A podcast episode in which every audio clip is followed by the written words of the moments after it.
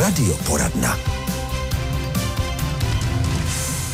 Posloucháte Český rozhlas Hradec Králové i 12 minut po 11. hodině. Teď už tu vítám našeho dnešního hosta, což je paní doktorka Alena Kubečková, která působí na ginekologii v poliklinice na Bavlně v Hradci Králové, v Sanusu Hradec Králové, ve fakultní nemocnici. A taky se zabývá prenatální diagnostikou. Dobré dopoledne, paní doktorko. Dobré dopoledne, zdravím všechny posluchače Českého rozhlasu Hradec Králové. O to víc, když vidím, kolik toho máte, tak jsme rádi, že jste si na nás našla čas. Naše dnešní téma bude hormonální antikoncepce. Já jsem už v úvodu této hodiny zmiňovala něco kratoučce z historie, eh, jak dlouho vlastně tady třeba ty eh, pilulky antikoncepční už máme. Od té doby určitě to udělalo velikánský skok a veliký pokrok.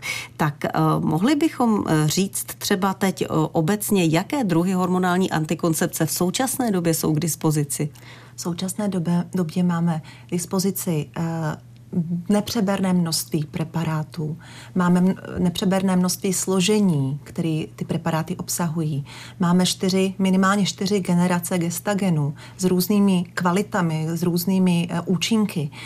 Máme několik typů estrogenů, které se vyskytují v těch hormonálních preparátech a my jsme schopni vlastně uh, vybrat takovou antikoncepci, která je šitá na míru každý ženě. Hmm. A buď jsou to pilulky, nebo jsou to náplasti, tam se taky jedná ještě o hormonální ano, antikoncepci. a i vaginální kroužky. Mm-hmm. To jsou všechno jako kdyby kombino, takzvaně kombinovaná hormonální antikoncepce, která obsahuje dva typy uh, zložení dvou hormonů, to znamená estrogenu a gestagenu. Pak máme teda ještě minipirulky, které jsou pouze v jednom složení, takže pouze gestagenní antikoncepce a ta je vhodná prostě třeba pro ženy, které jsou, mají více nadváhu, nebo jsou to ženy kojící, protože estrogen nemůžeme dávat kojícím ženám. Pak e, jsou to ženy, které e, třeba nemůžou mít estrogeny z hlediska vyššího rizika hluboké ženní trombózy a v různých trombembolických stavů. A e, tyhle ty minipirulky můžeme u nich použít. Takže my můžeme si zvolit z obrovské škály různých preparátů a každý ženě teda nabídnout to, co potřebuje. Ten výběr je určitě důležitý. Eh, dá se mluvit o vhodnosti hormonální antikoncepce vzhledem k věku? Vybíráte taky, co bude vhodnější pro mladší dívku a eh, tím, mezi čím se budete rozhodovat u zralejší ženy, která už má třeba děti a neplánuje otěhotnět? Určitě, určitě. Je to strašně důležité za jedno. My můžeme hormonální antikoncepci předepsat například ženám anebo dívkám starším 15 let, eh, výjimečně mladším, eh, ale zase eh, to je jenom v léčebných indikacích, když mají ty ženy problémy. Kdežto více než 15 let, protože tyhle ty ženy už můžou zahájit sexuální život. Tyhle ty mladé ženy samozřejmě potřebují co, eh, antikoncepci s co nejnižší dávkou, protože je pro ně nejméně riziková. A zajedno musíme vybírat taky uh, a začínat tehda, když už ty ženy mají aspoň dva roky cyklus, aby jsme ne zakryli nějaký nemoci cyklu, které se můžou vyskytnout v mladším věku a vlastně bychom takhle maskovali tyhle ty problémy, jejich jako zdravotní obtíže. Vybírají ženy ve spolupráci a konzultaci s vámi i podle toho, co jim bude pohodlnější, kdyby třeba nechtěli pilulky a jenom vyloženě z důvodu toho, aby nemuseli něco pravidelně užívat, chtěli náplast, mm-hmm. tak můžou jenom z té pohodlnosti, nebo tam je důležité taky to, to složení a ten obsah? Spíše z pohodlnosti. Mm-hmm. Z pohodlnosti. Ty náplasti a ty vaginální kroužky jsou určeny pro ženy, které třeba nejsou úplně spolehliví a nechtějí užívat uh, tabletku každý den. A třeba by zapomněli, protože my po zapomenutí tabletky můžeme užít další tabletku pouze po 12, do 12 hodin, pak už by nemusela ta tabletka být účinná. A uh, ty uh, náplasti můžeme vyměnit a můžeme se splést až o tři dny u kroužku dokonce ta účinnost je 7 týdnů. Takže eh, to znamená, že my máme 4 týdny našeho cyklu a ona se může teoreticky, teoreticky splést ještě o další 2-3 týdny. Hmm. A co se týká účinnosti, hodně se o to ženy zajímají, jestli třeba náplast bude stejně tak spolehlivá jako pilulka, kterou přece jenom spolkneme dovnitř, takže na ty prášky spoléháme asi tak nějak víc. Je to designovaný tak, aby to bylo stejně spolehlivý. Takže i ty kroužky, i ty náplasti mají takzvaně Perlov index, to, to je index, kterým se měří spolehlivost antikoncepce, tak je to 0,1. To znamená 0,1 žen otěhotní nechtěně při správném užívání ty antikoncepce ze 100 žen za jeden rok, takže za 12 měsíců. Mm-hmm. Takže to je vysoce spolehlivá antikoncepce, všechny tyhle ty typy. Jsou různé mýty, různé obavy, které panují kolem užívání hormonální antikoncepce, tak i na ty se zaměříme, budeme si o tom dál povídat s paní doktorkou Alenou Kubečkovou. Pokud byste na ní měli nějaké dotazy, tak buď e-mailová adresa studio.hradec.cz nebo telefonní číslo 726 46 46 46.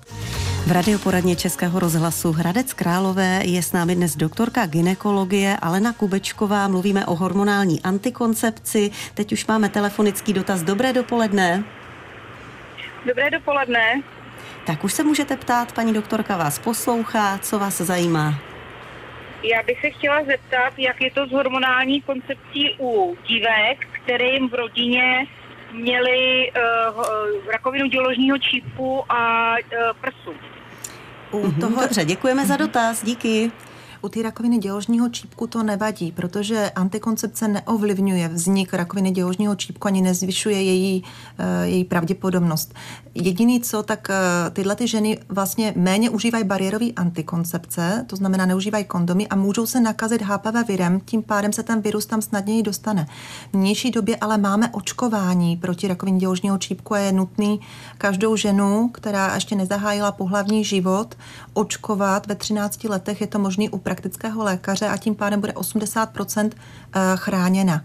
Eh, u takto antikoncepce tady se může předepsat. U ty eh, rakoviny prsu, tam je to otázka. Pokud je rakovina prsu spojená s vrozeným genetickým syndromem, tak muž, mohla vaše dcera, vnučka, prostě ta dívka zdědit vlastně gen, který je zodpovědný za tvorbu karcinomu do budoucna. A to riziko je tam malinko zvýšený, ale zase na druhou stranu, pokud je takzvaně brca pozitivní, tak zase ta antikoncepce snižuje riziko rakoviny eh, vaječníku a rakoviny dělohy. Takže ona vlastně jednu věci zvýší lehce, ale druhou věci sníží. I v tomto případě se dá ta antikoncepce napsat, ale musí se zvýšeně hlídat a dát vlastně pravidelně chodit na ultrazvukové kontroly prsou a e, kontrolovat e, ty prsa. Mm-hmm. A třeba nějaké genetické vyšetření se taky dá udělat? Dá se doporučit v ano, takovýchto případech? Dá se, pokud e, teda má aspoň dva přímý příbuzný v rodině, který měli rakovinu prsu, anebo někoho v rodině, kdo měl rakovinu prsu v časném věku, třeba po 40 těsně. Jinak Toto se běžně vyšetřuje teďka, takže nový karcinomy, které vzniknou v mladém věku, ty ženy se všechny vyšetřují na genetické eh, predispozice, na genetické syndromy a pak se dovyšetřuje celá rodina, takže dispenzarizace potom u celé rodiny, ty ženy, pokud se tam něco prokáže. Mm-hmm. Existují nějaké nové studie, výzkumy, které by se zabývaly tím, jak dlouho v kuse se může antikoncepce užívat a jak takové dlouhodobé užívání působí na organismus ženy? Určitě ty studie proběhly a ta antikoncepce se může užívat, dá se říct, dlouhodobě, pokud ta žena nemá problémy nebo nějaký, nějaký problémy s, tou, s tím užíváním. Antikoncepce je teoreticky životní styl a možnost volby že my si můžeme zvolit, jakým způsobem se budeme chránit vůči nežádanému těhotenství. Eh, nemá nějaké velikánské vedlejší účinky a u nerizikových žen nemá eh, většinou nevidíme žádný problémy, i kdyby to užívali po celou dobu života. Takže e, záleží na tom, pak už potom podle toho e, životního stylu, jaký žena vede, třeba jestli je, eh, si drží váhu, nebo e, prostě pravidelně sportuje a tak dále, nebo taky jestli se chová zodpovědně a dostatečně pije, nebo, nebo jestli se nedehydratuje, protože i dehydratace je třeba riziko pro hlubokou žní trombózu. Jinak to riziko hluboké žní trombózy právě naopak klesá s délkou užívání ty antikoncepce. Takže největší riziko máme první dva roky užívání a pak to riziko klesá. Takže eh, to riziko dlouhodobého užívání je de facto uh, není tak veliký. Mm-hmm. Pak tu máme ještě dotaz od posluchaček, jestli by si žena mezi 45 a 50 lety měla nechat udělat nějaký test, vyšetření, jestli už se neblíží menopauza, pokud mm-hmm. užívá antikoncepci, jestli by pak měla být podle toho třeba nějak upravena hladina hormonů. Mm-hmm. Ten test není potřeba, Eh, dá se říct, že my běžně eh, tu antikoncepci, takhle, ta antikoncepce samozřejmě eh, u těch žen se snažíme dát co nejnižší dávku z hlediska toho, že se blížíme k tomu věku, kdy už může být karcinom prsů. A čím vyšší dávka toho hormonu, tak tím vyšší i riziko. To znamená, že my se snažíme dávat antikoncepci s extrémně nízkým nebo velmi nízkým, velmi nízkou hladinou estrogenu. A e, pak e, také zvolit i nekombinovanou antikoncepci, ale spíše tělíska. Tyhle ty ženy už rodily většinou a e, prostě my je můžeme zavést i nitroděložní tělíska, které tohleto riziko nemají. Mm-hmm. Takže nebo takže proto volíme prostě podle, taky podle věku ženy dá se vyšetřit uh, vlastně hladina hormonů, ale z hladiny FSH toho většinou uh, to nespoznáte. Dá se nabrat hormon takzvaně AMH, antimiliaránský hormon, který určuje, kolik vajíček zůstalo ještě ve vaječníku a jak ale taky vám to přesně neřekne, kdy vlastně ta menopauza nastane. Může tam být nízký AMH, ale ta žena může ještě několik let menstruovat. Takže my se spíše orientujeme tak jako orientačně, že kolik ta žena má let, eh, třeba, jako měla jsem třeba dotaz u paní, teďka užívám antikoncepci, mi 50 let, a jestli bych ji neměla vysadit. Dobrý. Nabereme teda hormon AMH, zjistíme, jaký, jak, jakou má eh, výšku. Jestli tam bude 0,0, tak je to jasný, ta paní je v menopauze a můžeme tu antikoncepci vysadit. Takže takhle bych se asi orientovala. Takže je to spíše orientační. Když tu ta žena antikoncepci užívá, my stejně z těch hormonálních hladin nic nepoznáme, protože ona funguje jako hormonální antikoncepce a nefunguje jako ona sama. Takže my ty hormonální hladiny ani vyšetřovat nemůžeme, ale můžeme vyšetřit ten hormon AMH. Mm-hmm. Paní doktorka Alena Kubečková je dnes hostem radioporadny Českého rozhlasu Hradec Králové. Povídat si budeme ještě i za okamžik. Stále si v radioporadně Českého rozhlasu Hradec Králové povídáme s doktorkou Alenou Janou Kubečkovou dnes o hormonální antikoncepci. Už jsme odpovídali na jeden takový obsáhlejší dotaz a e, ještě tedy pro doplnění, e, paní doktorko, jste říkala něco, že chceme doplnit k tomu vyšetření hormonů, což tady ten zaznělo před písničkou. Ten hormon AMH teda nehradí pojišťovna, ten, ten si hradí žena sama není hrazen a stojí kolem devíti stovek a většina laboratoří ho provádí. Tak jenom, abychom pak nespůsobili mm. nějaké nepříjemné no. překvapení. A ještě uh, tu zazněla hormonální on, antikoncepce, uh, když je v rodině karcinom prsu a když potom třeba uh, by někdo se potýkal přímo s tímto onemocněním, tak jak je to tam pak s hormony? V tomto případě se musí hormony vysadit a minimálně pět let po Eh, vlastně remisi toho onemocnění se nesmí tyto hormony užívat. A většinou je ani nenasazujeme i po, tý, po těch pěti letech aby mhm. jsme nespůsobili uh, rekurenci onemocnění. Mm. Teď nám napsala paní Iva, dobrý den, není lepší u žen, co už neplánují děti a jsou po porodu udělat nějaký zákrok, než stále užívat hormony? Není to přirozené podle ní? No, uh, takhle, my nemusíme užívat hormony. My můžeme zavést nitroděložní tělísko bez hormonů a tím pádem jsme taky chráněni úplně téměř stejně. Jo? A můžeme zavést nitroděložní tělisko s hormonem, který má teda nižší riziko pánevního zánětu a mimoděložního těhotenství a uvolňuje se toho hormonu do těla minimálně. To znamená, že téměř nula. A pak teda samozřejmě je tady možnost sterilizace. Sterilizace je podvázání takzvaně vejcovodů, to znamená přerušení vejcovodů operačně. Eh, provádí se laparoskopicky nebo u císařského řezu, pokud ta žena si to zvolí u císařského řezu po porodu, tak se může provést u té operace císařský řez.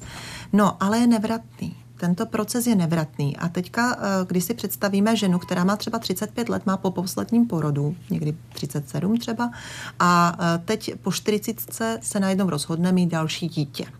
A třeba by ještě mohla, protože má dostatečnou ovariální rezervu, ale ona už vlastně s těma eh, přerušenýma vejcovodama přirozeně neotěhotní a musí vyhledat kliniku pro umělé oplodnění.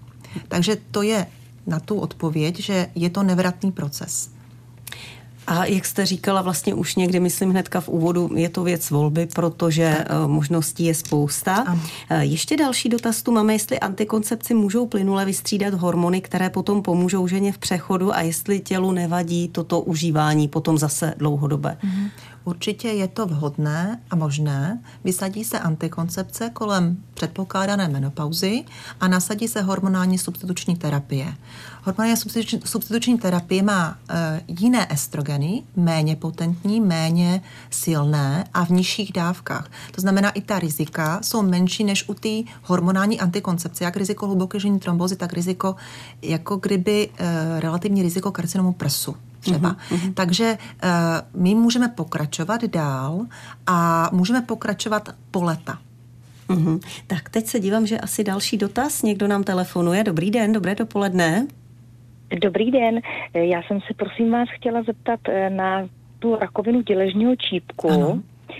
Vlastně, chtěla bych jako vysvětlit, um, jak se dá ta žena nakazit jako jenom pohlavním stykem nebo i jiným způsobem? Nebo jestli to je jenom pouze pohlavním stykem? Mm-hmm, dobře, děkujeme. Tak to by bylo asi na celou radioporadnu a možná Určitě. ne na jednu, ale tak jestli zvládneme v rychlosti. Trošičku v rychlosti. Uh, Není to jenom pohlavním stykem. Může se nakazit i nakaženýma předmětama, musí to být ale těsný kontakt. To znamená, ten virus nedokáže přežít na vzduchu moc dlouho dokáže se nakazit dokonce i při porodu, když ta žena je prostě infikována, dokáže se, ale většinou se to neuchytí u toho uh, plu, uh, nebo novorozence, protože ono je nutný taky, aby ten virus pro vlastně pronikl do buňky, do buňky transformačního epitelu, transformační zóny a usadil se v té buňce, jinak on nedokáže přežít. Takže proto nejčastější je pohlavní styk, ale může to být i nakaženým předmětem nebo kontaktem, ale musí být potom ten předmět bezprostředně jako kdyby v kontaktu s další osobou třeba. Hmm. Tak slibujeme, že to dáme jako mhm. samostatné hmm. téma určitě, ale teď paní doktorko, vy sebou máte ještě nějaké statistiky, tak pojďme do nich na, hmm. na závěr nakouknout. No, takže já bych ještě tady vypíchla, že vlastně my se fakt eh, tady v České republice chováme velmi zodpovědně a to plánované rodičovství bereme vážně. A bez ohledu na to, jakou antikoncepční metodu používáme, jestli používáme ty přirozenější ty uh, metody, uh, myslím tím, jako kdyby plodný, neplodný, tak takový ty úplně obyčejný teploty, měření a tak dále, přerušovanou soulož, uh, a které jsou teda méně, méně spolehlivý, ale i tak je asi používáme lépe než jsme je používali v minulosti. A, a nebo používáme tu hormonální antikoncepci nitroděložní tělísko, tak nám naštěstí klesá počet těch nežádoucích těhotenství a přerušení těhotenství v důsledku nežádoucího těhotenství. Mm. Takže když to vememe, tak v roce eh, še, eh, řekněme 90 my jsme tady měli eh, téměř 100 nebo více než 100 tisíc různých přerušení těhotenství, kdežto v roce 2021 my máme kolem 15, 15,5 tisíce umělých přerušení těhotenství. Takže to uh, musíme pochválit, všechny se tady musíme pochválit, že, že se chováme zodpovědnějíc, než jsme se chovali v minulosti. A uh, druhá věc je, že nám ale taky klesá počet uživatelek hormonální antikoncepce, to ano, protože eh, zpočátku ještě v těch vlastně letech 70, 80 to byly spíše nitroděložní tělíska, těch uživatelek hormonální antikoncepce bylo méně a postupně od roku 95 nám se zvyšovala, zvyšoval počet uživatelek hormonální antikoncepce a konečně jako, i, jako kdyby přesáhnul počet nitroděložních tělísek, uživatelek nitroděložních tělísek. A to postupně narůstalo až do roku 2008 a pak nám to zase začalo klesat. Ty nitroděložní tělíska se nám drží stejně, ale ty uh, uživatelky hormonální antikoncepce ty uh, dlouhodobě klesají. Ty ženy mají vlastně tendence žít více přirozeně. My to schvalujeme, to není problém. Pokud tam takhle krásně budou klesat ty umělé přerušení těhotenství a nežádoucí těhotenství a budou se ženy chovat odpovědně, my jsme rádi za to, že dokážou i ty přirozené metody používat správným způsobem. Protože i když jsou trošku méně, méně spolehliví, ale i tak se s nima dá pracovat a jsme rádi za to. Tak tolik pár čísel na závěr dnešní radioporadny Českého rozhlasu Hradec Králové s paní doktorkou Alenou Kubečkovou. Moc děkujeme za návštěvu, Děkuju no a zase taky. někdy příště u dalšího tématu se těšíme naslyšenou. Naslyšenou.